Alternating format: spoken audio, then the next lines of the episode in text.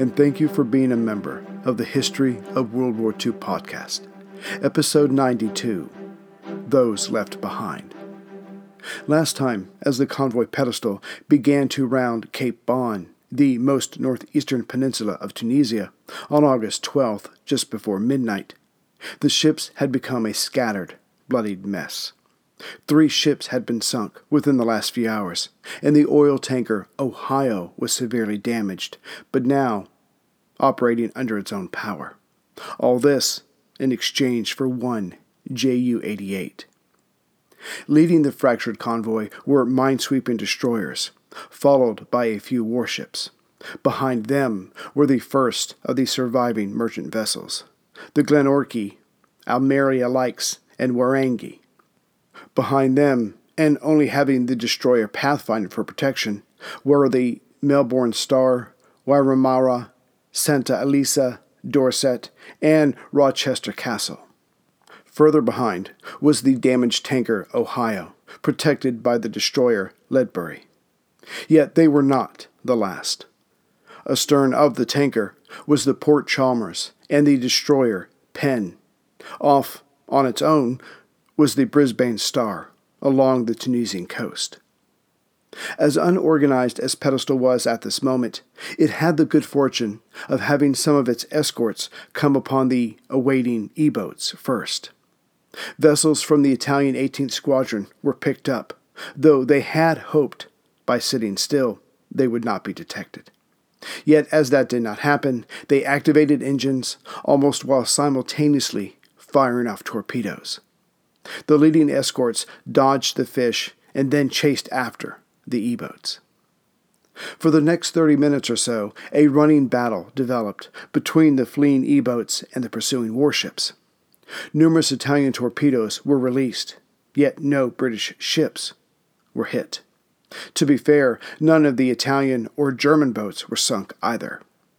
Clearly, this was not going to work for the Axis forces so some of them risked stopping and going silent to let the escorts go past them. Before too long, two Italian E boats came upon that part of the convoy line near the coastal town of Ras Mustafa. They both let loose their attack at 1:04 a.m. at a cruiser. They had closed in to within 800 meters of the vessel, but because of mechanical failures on both ships' fish, neither scored a hit. Assisting the Axis forces, yet not meaning to, were the lighthouses at Cape Bon and Kelibia along the Tunisian coast. Technically, French controlled Tunisia was neutral, but those lights made it possible for the Axis forces to sit back and watch for silhouettes of the British ships to pass by.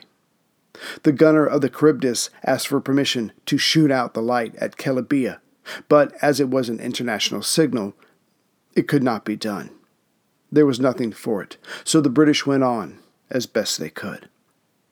As for the two Italian E boats that had missed earlier, Mas 16 and Mas 22, they soon came upon another ship, this time the cruiser Manchester.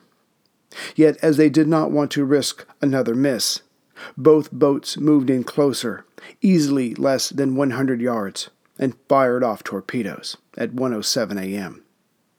The Manchester, becoming aware of the attack, turned towards the Italians and used their two forward triple six turrets to take out the ships before they could do anything else. Yet it was too late. Seconds later, the Manchester, the only undamaged cruiser left in pedestal, jerked as the resulting explosions rocked it. The two torpedoes made contact just behind the engine room on the starboard side. As for the Italians, they got away unharmed. Upon contact, an officer and 12 men of the Manchester were instantly killed. The lights in the engine room went out, and water started rushing in. That didn't stop until the compartment only had a foot between the ceiling and the waves. Still, the men of Manchester went into action. Some started searching for and rescuing the injured. Others rushed to put out the fire in the boiler room. The listing to starboard started right away. As the men rushed around, there was no panicked, stricken screams. The men had rehearsed for this, had actually done this before. So, in a professional way, each got on with their task. Within minutes, the lights were back on, well, most of them. And when Captain Drew mustered some of the men on the upper deck, he calmly informed them, She will do two to two and a half knots. With counter pumping, using emergency power, the list went from 12 degrees to 5 within a short time. Though the men of the Manchester were resolutely calm, their compatriots aboard the merchantmen were another matter entirely. Seeing how quickly the escorts could be made useless, the merchant ships again believed they were on their own. Right after the Manchester was hit, she started that familiar pattern of moving in a slow, lazy circle. So as the Wairangi and Almeria Lykes came upon the Manchester, they moved in behind her, thinking she was taking avoiding action. When they learned the truth, the captain of the Almeria Lykes, an American ship from New Jersey, told his British liaison officer, Let's get the hell out of this. The Brit agreed. The Lykes moved further out to sea and then continued its course. Around 1:40 that morning, the destroyer Pathfinder, escorting the Melbourne Star and two other vessels, came upon the stalled Manchester. Commander Gibbs of the Pathfinder told the three merchant ships to continue on, that he would assist his fellow escort. Yet after the two captains talked it through, yelling from one bridge to the other, it was decided that the Pathfinder would also continue on to protect the merchant ships that had recently been ordered to move on. However, 158 men of the Manchester's crew were taken aboard the Pathfinder, and only then did it attempt to catch up to the civilian ships. Before too long, the Pathfinder did catch up to the Melbourne Star, who herself had been left behind by the other two merchantmen, as they could travel faster, so did so for safety reasons. Nor could the Melbourne keep up with the Pathfinder, so it too slowly disappeared into the night on ahead. Luckily for the Melbourne, as she was carrying 1,359 tons of high octane, 700 tons of kerosene, and 1,450 tons of shells, was not spotted that night by an E boat. A little behind the Melbourne was the cargo ship Rochester Castle. Attempting to sniff her out was the E boat Mas 26, which seemed to have the luck with her that night in locating enemy ships but that wasn't her only luck. Spotted by the cargo ship SS Dorset, the British vessel, not ready to shoot at the Mas 26, attempted to ram the vessel as it came upon their starboard side. Yet contact was avoided by mere yards. The E boat then disappeared into the blackness. Seconds later, it spotted the Rochester Castle and fired a torpedo. The British vessel had spotted the attacker as well and attempted to turn away, but the torpedo had already been launched. The explosion came near the number three hold of the Rochester, creating a hole 25 by 18 feet. Water rushed in. Somehow, the cargo ship maintained its 13 knots, yet soon its front end was low in the water. Just before 2 a.m., the leading warships were just passing the Kelibia Light, located on the top eastern part of Cape Bon. Just behind them were the Glenorchy and the Almeria Lykes. The Glenorchy, a cargo ship, had already battled that night with an E boat, causing it some damage, yet it was still operable and on the hunt. The supply vessel, as it passed by the Kelibia Light, was spotted by the E boats Mas 26 and Mas 31. The latter Italian vessel came within 700 meters of the Glenorchy and released two torpedoes, striking its target on the port side. A nearby destroyer fired on Mas 31 but did not inflict any serious damage. Glenorchy's engine room immediately flooded and the ship listed to port. Some of the men panicked and lowered a few undamaged lifeboats, then jumped overboard to flee. As the ship was carrying aviation fuel, it was decided to abandon her, and quickly too, before the flames reached the cargo. Third mate Mr. Simon quickly grabbed the ship's books containing sensitive documents, shoved them into a bag designed to sink, and threw them overboard. Yet, as Captain Leslie ordered the crew, all 124 of them, to abandon ship, he made it clear he would be staying on board. The men pleaded for Leslie to come with them, but he wanted to get the potential powder keg away from the lifeboats. The crew, dejected, paddled away. When second mate Skelling found out that the captain was still aboard, he unloaded many of his current passengers and told them all that he was bringing the captain away from the death trap, whether he wanted to go or not.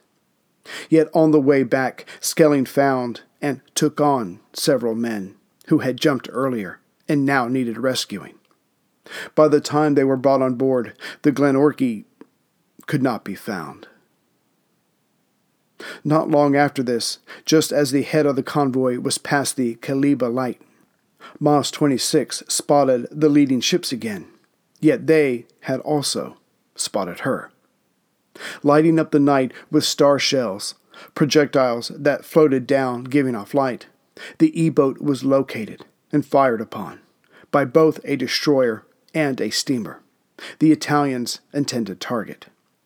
Pouring on the speed, the Italians dodged and weaved in between the explosions around it, while answering with its own machine gun fire. Then Captain Bensini saw a cruiser coming at him. Clearly outmatched, he fired two torpedoes at the cruiser and then fled. Yet the destroyer, it turned out to be the Pathfinder, stayed close to the E boat.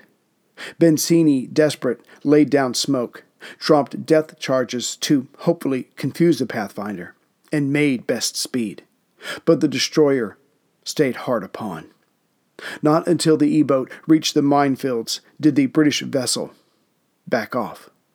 By then, the Pathfinder had received word that another E boat was up ahead of the cargo vessels, waiting for its chance. The destroyer was brought about and made best speed back to the convoy. The cruiser and cargo ship left behind were come upon by Mas 23 and Mas 25. The E boats, thinking the two remaining ships were relatively easy picking with the destroyer gone, were brought up short by the intense defensive fire of both vessels. Again, lights were shot into the sky, the E boats visible to the various gun crews. Mas 25 fired off a long range torpedo that was easily dodged. Then the Italians withdrew. As the Pathfinder rejoined the two other ships, they all moved on. But unbeknownst to them, they had a fourth in the party. E boat Mas 31, which was back in the area and had spotted the British vessels. Staying behind the three enemy ships, Captain Calvani continuously reported in their locations by wireless, hoping to get some help in launching an attack. Yet no other E boats responded. Mas 31 continued to follow, but did not attack the cargo ship, as the two warships would chase her down. By 3:15 a.m., Captain Calvani had come to the end of his area of responsibility. Turning his ship around, he soon came upon two other E boats. They conferred, but decided not to break orders by going any further south. Instead, they would go back north and look for any other straggling ships still coming their way. The three British vessels never knew how lucky they had just been. Closer to the coast, the damaged light cruiser Kenya turned seaward at 2:20 a.m having decided to make for a relative straight line to Malta, projecting to go just south of Pantelleria. But before too long, she came upon the refrigerated cargo vessel Santa Elisa. Though the Kenya was damaged and the latter a civilian vessel, their combined might offered some protection. Things went much better for the transport ship Port Chalmers, though behind the Kenya, and thus having a longer route and a greater chance of being attacked.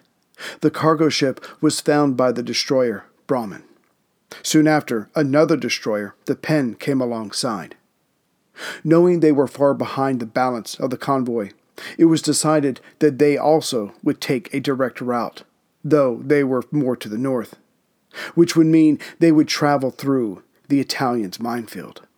Yet, with Penn in the lead and the Bramham bringing up the rear, this mini convoy sailed through the dangerous waters and made up considerable time. For the last few hours, Captain Drew of the damaged Manchester and his crew had been trying to make the ship go, but it was not to be. This had happened to Drew a year ago, and at the time, the Manchester had been able to make its way back to Gibraltar. That wasn't going to happen this time. The crew was sitting in their own coffin if they did not leave the ship soon. Around 3 a.m., the 13 officers and 308 men, some of those rescued earlier, got aboard their Carley floats and boats, set scuttling charges on their ship, and set off. As had happened before, the British warship seemed determined not to sink. And though it took hours, the light cruiser HMS Manchester made its last journey of 20 fathoms, straight down. As for the British personnel, they were rescued and then interned by the neutral French. The crew had rowed for six miles and were exhausted by the time they reached land. Their first night was spent in a morgue, yet because of their fatigue, they all slept soundly. About 2:50 a.m., the Charybdis, Eskimo, and Somali happily found some of the escorts. They were soon joined by the Kenya and her two destroyers. Not ten minutes later, the group of British ships were come upon by two Italian E boats, Mas 554 and 552. As the Santa Elisa and Wairangi were both to the rear, the Italians went after them. Yet the crew of the Kenya spotted the approaching E boats first, so opened up with her close range armaments. The noise alerted the other two ships, who also started firing. But by then, both attackers had already launched their torpedoes. Captain Gordon of the Wairangi later noted locating the E boat on his port side and their guns engaged, yet a torpedo hit near his number three hold. The ship shook as a shock of water shot into the air, with the resulting listing as water rushed in. Captain Gordon put out an SOS. Of course, the Italians were the first to pick up the signal, which for them confirmed the ship was going down, which wasn't quite the case. Around the same time, as the Almeria Lykes was trailing the Somali, she was hit by a torpedo either from the German sub S 30 or S 36. Both had fired at the same time. Unfortunately, the ship was carrying ammunition in every hold, yet the bombs in the number one hold were not near the ship's outer wall. Hence, there was no secondary explosion. Still, within minutes, the ship came to a stop, which made it an easy target. Captain William knew he had to get his men off board before a second torpedo came. The rescue boats were lowered and the men climbed in. After a thorough search to make sure all were accounted for, the ships rowed away and made contact with an escort at 4:30. Yet the captain of that vessel looked out and saw that the Almeria Lykes was still afloat. He therefore told them to go back to their boat. Before anyone could explain the situation, the escort resumed its course. At 4:48 a.m., it was the turn of the Santa Elisa. Approaching her was the Italian E-boat Mas 557. The two exchanged gunfire. As the attackers were aiming at the bridge, the bullets barely missed Captain Thomas, yet hit and killed four men manning the guns. The merchant's gun crews kept up their fire, though, and managed to force the E boat to miss with its torpedo attack. Yet when the Mas 564 E boat came by, its torpedo struck at point blank range. Right away, the aviation fuel aboard the cargo ship leaked out and caught on fire. There was a secondary explosion that knocked several crewmen off their feet. Clearly, the ship was lost, and so the men jumped aboard what rescue craft they still had. The 28 man crew got away, yet five of them were badly burned. As the small boats rowed away, the first streaks of light of August 13th began to appear. The only ones sad to see the night end were the Italian crews of the E boat squadrons. Never before, in a single day or night, had so many enemy ships been sunk, severely damaged, or forced to be abandoned. As for the crews of those now lost ships, some were dead, some wounded, some burned, and some without a scratch. But now they, in whatever condition, had to deal with the enemy vessels still patrolling the area and the neutral French waiting on shore to intern those who managed to find their way to land.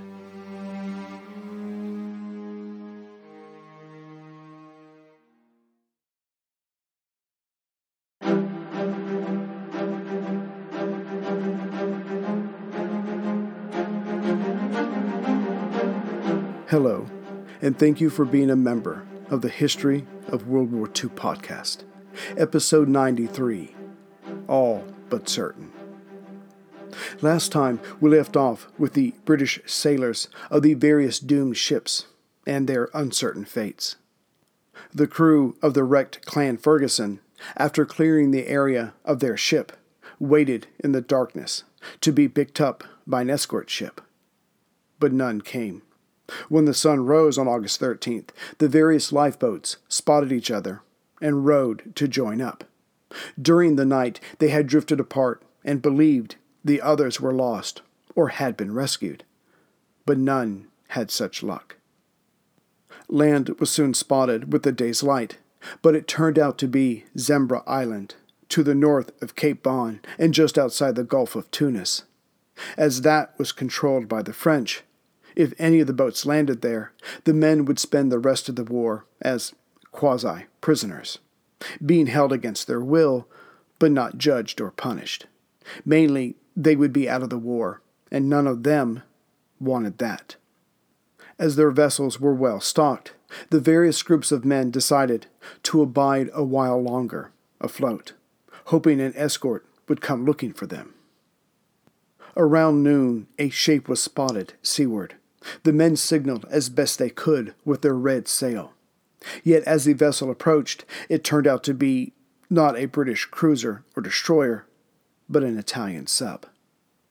Captained by Buldrini, the Bronzo came to within thirty feet of the closest boat, not trusting the seemingly hapless enemy. Buldrini called out in Italian, asking if there were any wounded among them. The British gave no reply the mistrust went both ways. The captain asked again, this time in English, but was met with the same silence. As best as can be ascertained, the Italians were earnest in attempting to help anyone who needed assistance, but as no information had been forthcoming, Buldrini reported the rescue boat's position to the Italian Air Sea Rescue Headquarters and then slowly moved away careful to avoid the various debris floating in the area. The Italian sub eventually disappeared from sight. Around 2 that afternoon, a German Dornier float plane was spotted overhead and soon landed. The Germans made it clear that they would be taking men away, but stressed to be told of the wounded to make sure they left first. Some 37 men were loaded onto the Dornier. The five badly burned men were the first to be taken aboard, and right away the German Red Cross got to work, easing the men's pain. The rest were told that the plane would be back for them when they could. With that, the plane took off and headed to the northeast. Another two hours went by until the German plane was spotted again.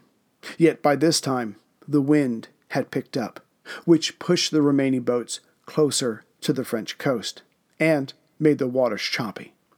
The Dornier flew in circles for a while, obviously trying to decide whether to risk landing and risk an operation, even a rescue one, in French waters.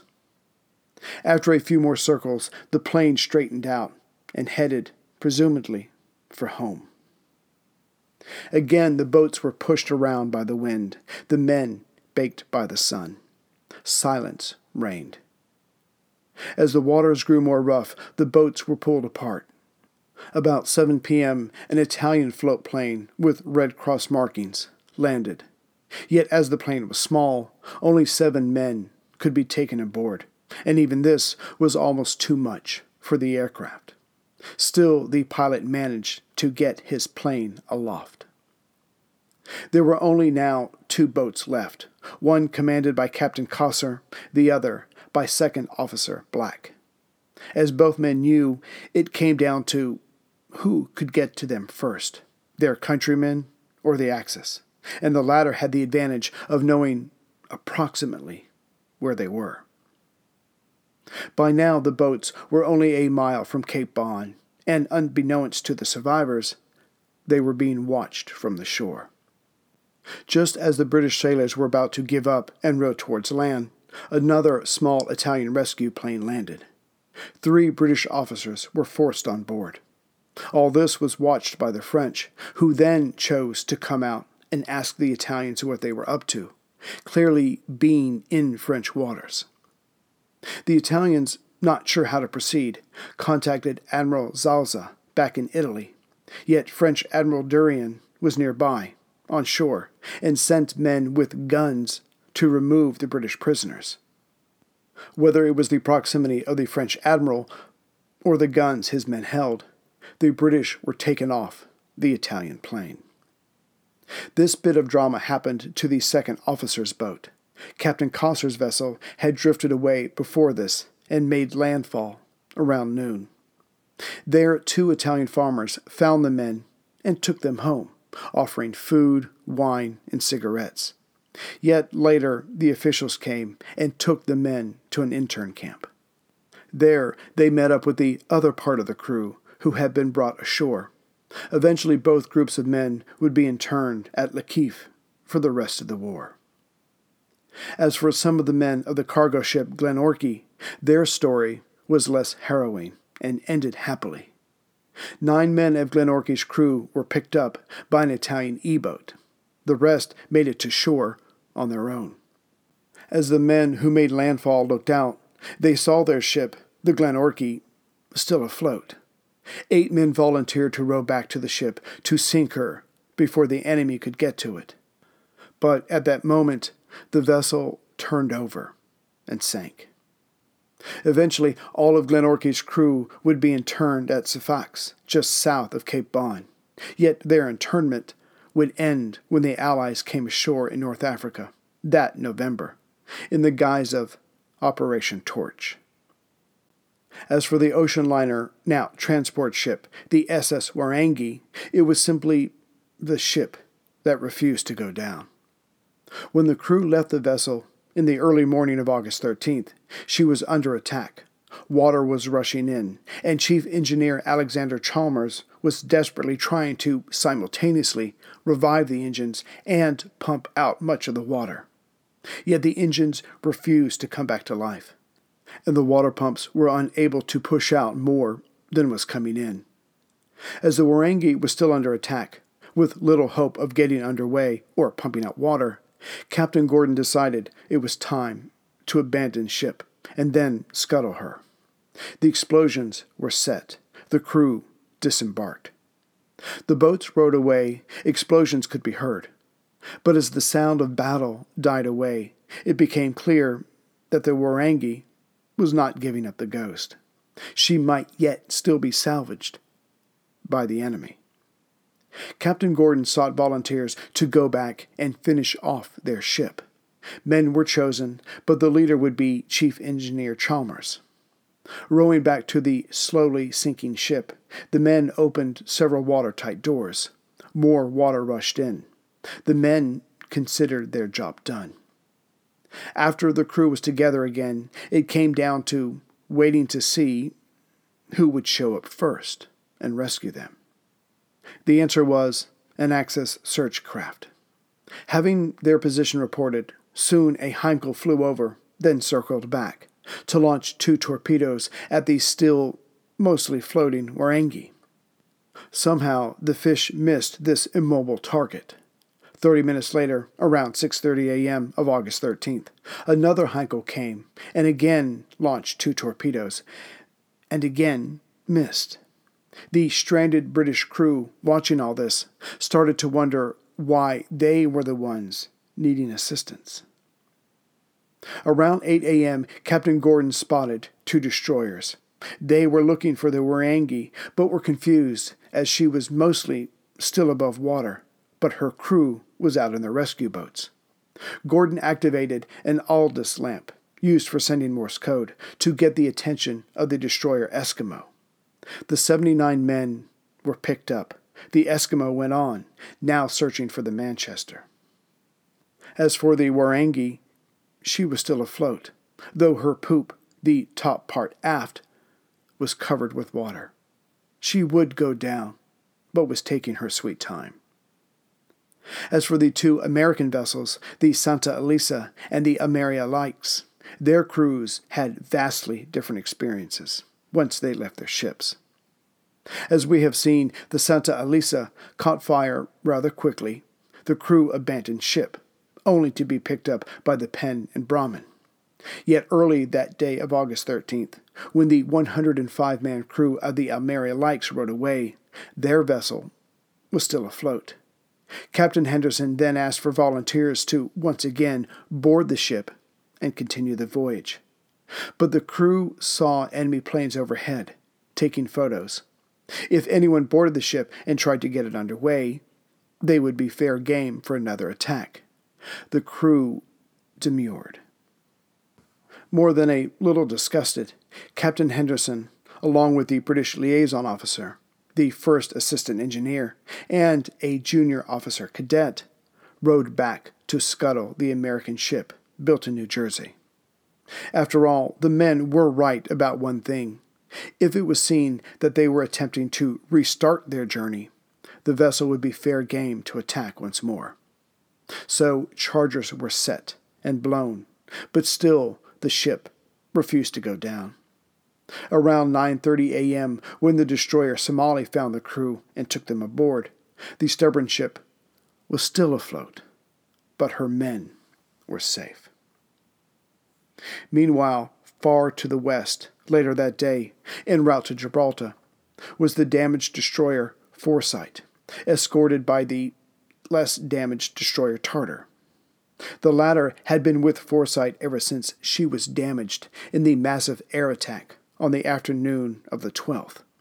The two ships had established a tow alongside when, around 8 p.m. of the 12th, they spotted five planes coming in. The two ships tried to maneuver so both could get effective shots at the coming enemy. That's when the tow line got caught up in the Tartar's propellers. Fortunately, the planes left off without attacking, either because they lacked fuel or they respected the warship's guns. Only later was the cable untangled, and once again the two destroyers started west.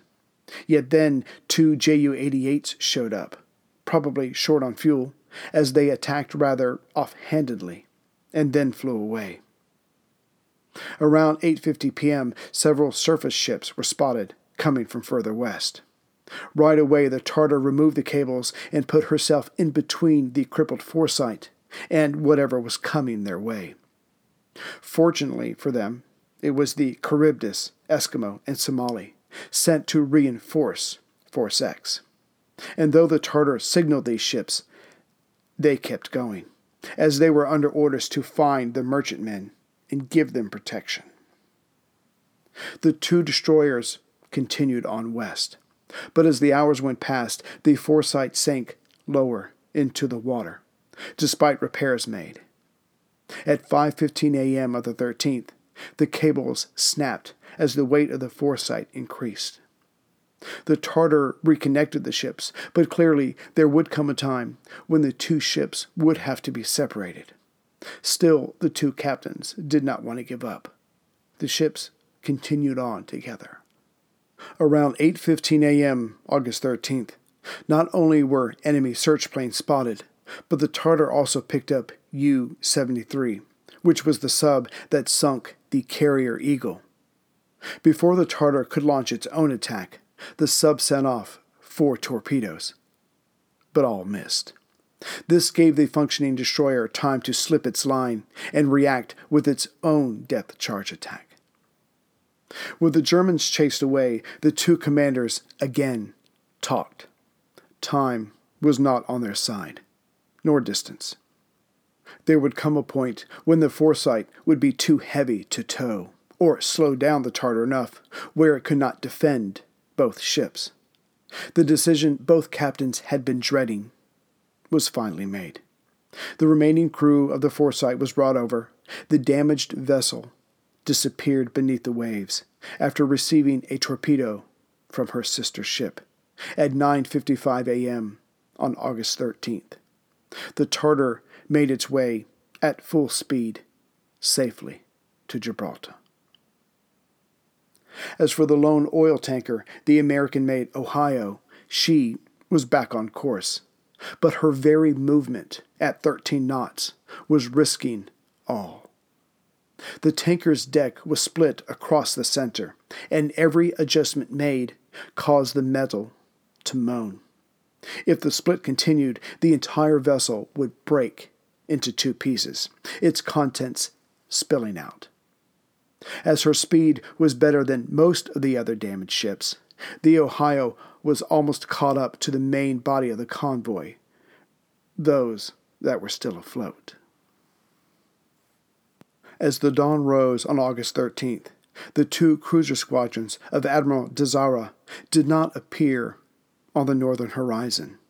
They had been just north of Sicily on the 12th and were reported making their way south.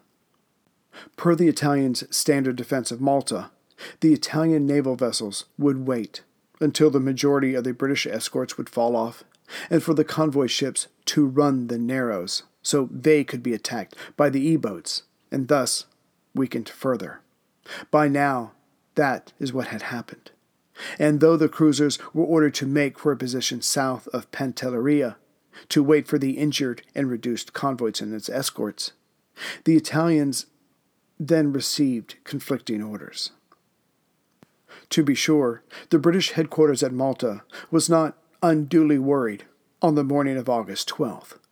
The remaining escorts of Pedestal should be able to handle, with all due respect, the cruisers of the Italian Navy.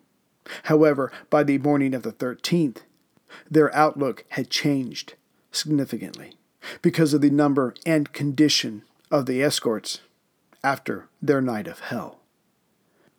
Back at Malta, Air Vice Marshal Park and Vice Admiral Leatham were now worried sick over what the morning would bring for Pedestal. These men knew they had to do something, but their 15 torpedo bombers could not take off until there was adequate daylight on the 13th, which meant by the time they reached the combat area, the battle would be over. The remains of Pedestal would be at the bottom of the Mediterranean. Something had to be done, something other than an outright attack. It was time for some sleight of hand. Flying over the two cruiser divisions of de Zara was a Wellington aircraft, reporting their position to Park. It was replaced at 11:05 p.m. on August 12th when its fuel was low. That pilot reported that yes, the fleet was still headed to the south at 20 knots. Parks, who had very little in his cupboard as for attacking, decided to gamble. He told the pilot to report in the open, as in to use normal language, in reporting the ship's position, so a supposed and imagined large airstrike could be made against it. This was done every 30 minutes, with the non existent airstrike getting closer and closer. However, the Italians continued to steam south.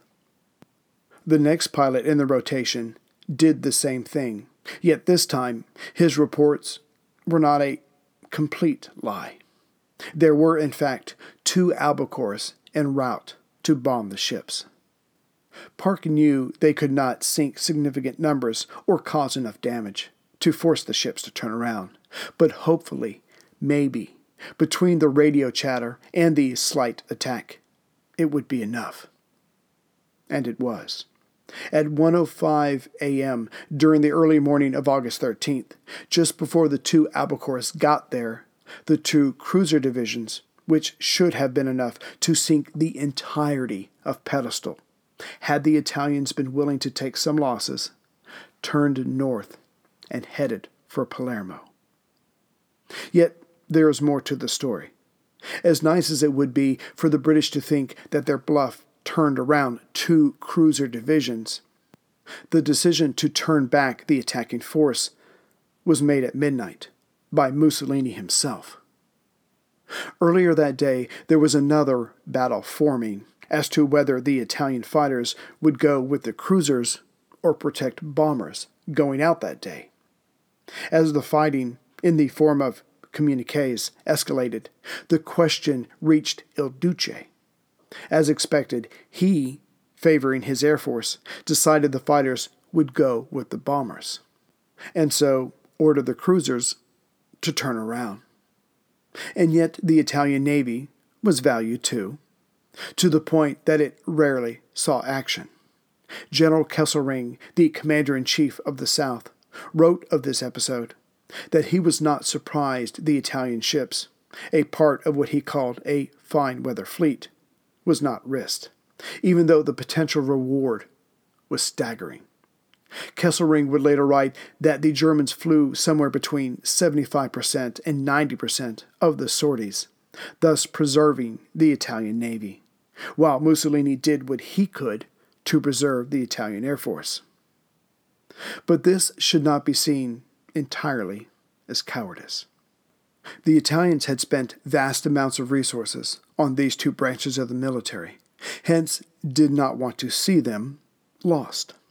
But as the Italians found out in relative short order, the stratagem of having a large fleet of ships or planes is meaningless if the enemy is still willing to engage anyway and lose men and material. And the British, long-time warriors of the sea, were such a people. Not unexpectedly, the British were profoundly happy that the cruisers were ordered to veer off. Yet, for some of those Italian ships, their nightmare hadn't even begun. Of course, there was still death and destruction in Pedestal's future.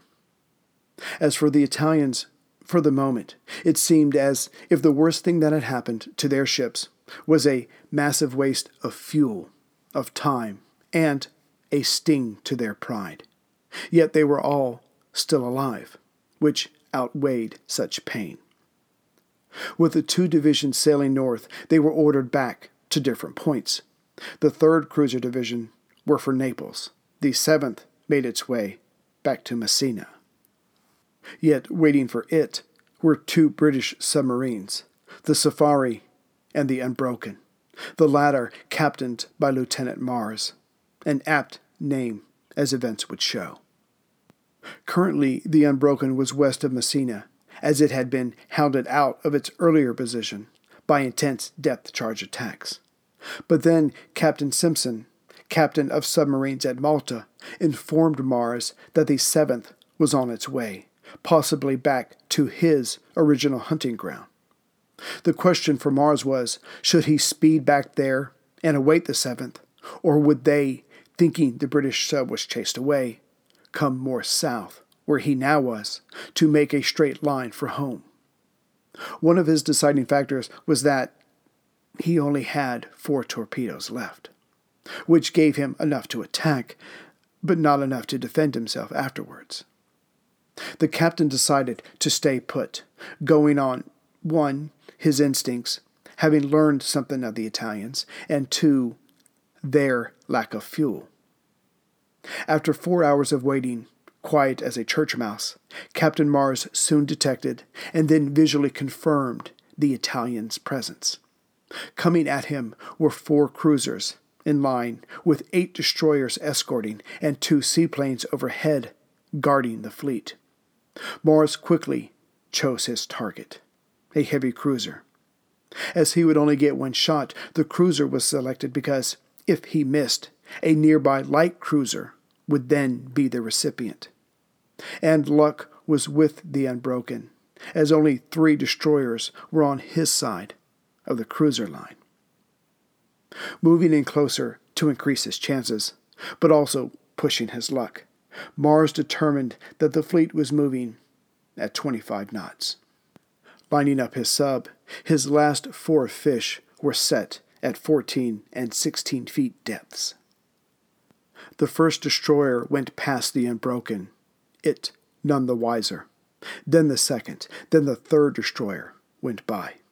That's when the Unbroken launched its last four torpedoes. Whether his fish hit or not, there was nothing more Mars could do but clear the area, so took his sub down to 80 feet and away from the fleet at 9 knots. The next two minutes and 15 seconds were a hellish eternity for the British crew. Yet they were rewarded with the report of an explosion, then a second one 15 seconds later. The first fish struck the heavy cruiser Bolzano, which entered her oil tank. Though only one sailor died as a result, a fire erupted, which threatened the ship's magazines. The Bolzano's captain, Mezzadra, stayed calm and drove his ship aground on Panarea at 1:30 p.m. She would be refloated 2 days later and put in for repairs at Naples.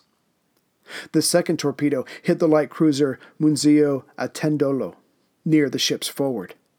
The damage here was much more dramatic, ripping off its front section of 60 feet. Yet the tough ship still managed to reach Messina later that evening. For the next 45 minutes, the destroyers hunted and harassed the Unbroken with depth charges. But as they had set them to explode at shallow depths, the sub, now at 120 feet, was relatively safe. The destroyers searched for the British vessel until 9:30 p.m., but then gave up and headed for home. Mars, unable to strike back, did the same thing, reaching Malta on August 18th. As for the two damaged ships, they would be bombed and destroyed while in dock. Later, Admiral Weichold, commander of the German Navy Italian Command, would write, A more useless waste of firing power cannot be imagined. As for Il Duce, he, according to Foreign Minister Ciano, his son in law, wrote in his exhaustive diary Mussolini is moderately satisfied with the results because the guns of the Navy were not engaged in battle. Much has been written of the Italians' actions, or lack thereof, in the war, but it must be remembered that Hitler had chosen, even pursued the Italian leader to be his comrade. Now, he was living with the results.